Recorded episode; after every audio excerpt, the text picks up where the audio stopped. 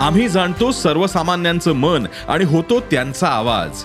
म्हणून डिजिटल युगातही सकाळचे पॉडकास्ट बनलंय तुमचा बुलंद आवाज. ऐकायला विसरू नका सकाळच्या बातम्या रोज सकाळी सहाला. ई सकाळ डॉट कॉम आणि भारतातील सगळ्या अग्रेसर पॉडकास्ट स्ट्रीमिंग प्लॅटफॉर्म्सवर उपलब्ध.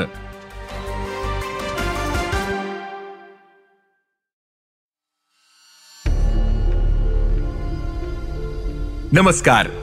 मी प्रसाद देशमुख. आणि आपण ऐकत आहात सरकार नामाचे विशेष पॉडकास्ट राजकारण. बैलगाडी शर्यतीवरची बंदी सर्वोच्च न्यायालयाने उठवली. या शर्यती पुन्हा सुरू व्हाव्यात यासाठी मनापासून प्रयत्न करणारे राष्ट्रवादी काँग्रेसचे खासदार डॉक्टर अमोल कोल्हे यांनी याबाबतचं आपलं मनोगत व्यक्त केलंय. पाहुयात डॉक्टर कोल्हे यांना काय म्हणायचंय ते. बैलगाडी शर्यतीच्या आयोजनातील नियमांचं पालन झालं पाहिजे. कारण नियमांचं पालन झालं नाही तर त्याचा फटका भविष्यात बसणार आहे. याबाबत माझा बैलगाडी मालकांवर विश्वास आहे. कारण त्यांनी बंदीचा काळ सोसलाय. त्याचा त्यांना चटका बसलाय. त्यामुळे त्यांना त्याचं महत्त्व समजलंय. बैलगाडी शर्यतीबाबत अनेक पैलूंचा अंतर्भाव होतो. पहिली बाब म्हणजे ही चारशे वर्ष जुनी परंपरा आहे.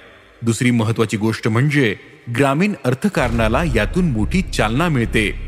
म्हणजे बारा बलुतेदार सोळा अलुतेदार आहेत.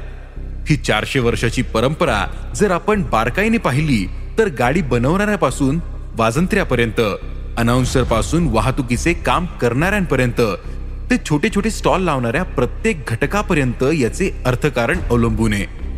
त्यातच ग्रामीण अर्थकारणाला चालना मिळते.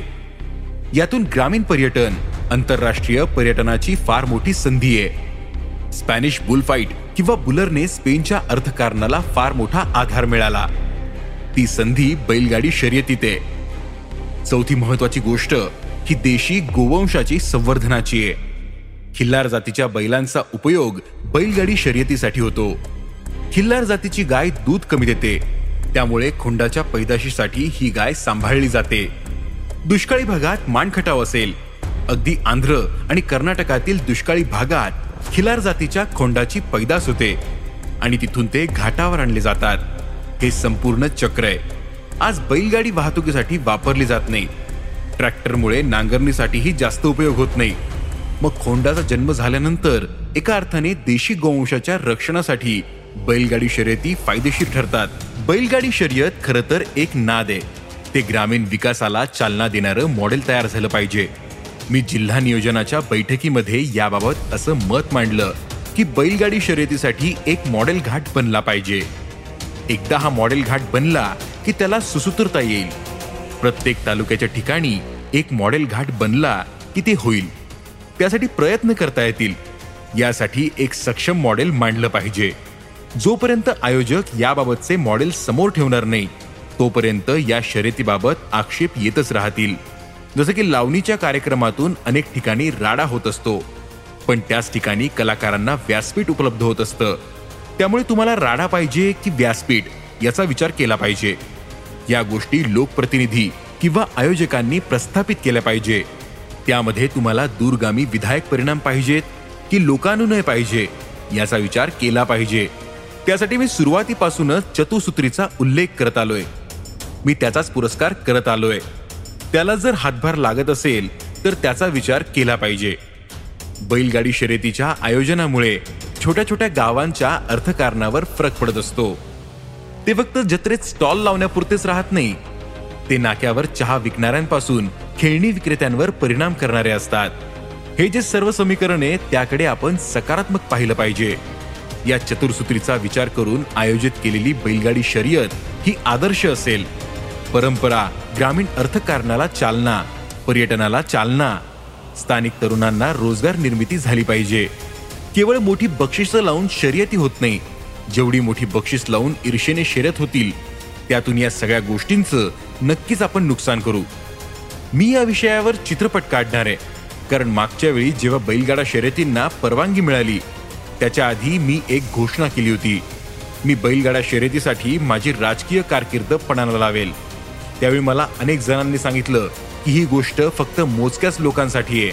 त्यासाठी तुम्ही राजकीय कारकीर्द का पणाला लावताय? त्यानंतर जेव्हा मी खेड तालुक्यातल्या दावली निमगाव इथल्या घाटात घोडी पळवली त्यावेळी त्या लोकांपर्यंतही हा थरार पोहोचला ज्यांना बैलगाडी शर्यत माहीत नव्हती.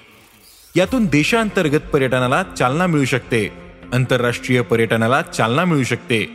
त्यामुळे त्याचा एक घटक म्हणून त्याचा पुरस्कर्ता म्हणून माझी एक नैतिक जबाबदारी होती.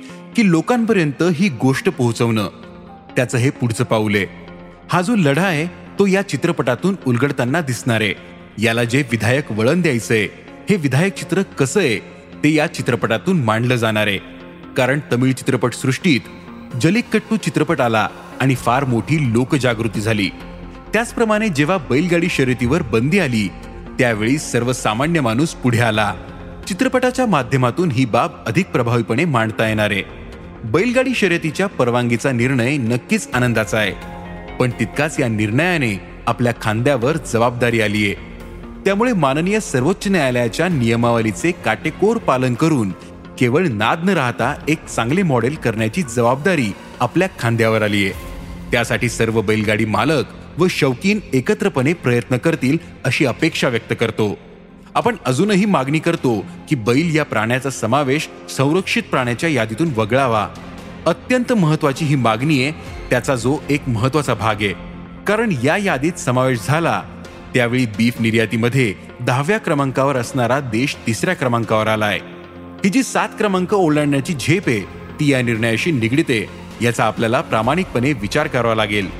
हा आंतरराष्ट्रीय कटाचा भाग आहे. पेटा आणि इतर प्राणीमित्र संघटना न्यायालयात गेल्या की बैलावर अन्याय होतो. त्यामुळे मी सातत्याने संसदेत हेच मांडत होतो की हत्येपेक्षा मोठी क्रूरता असू शकत नाही.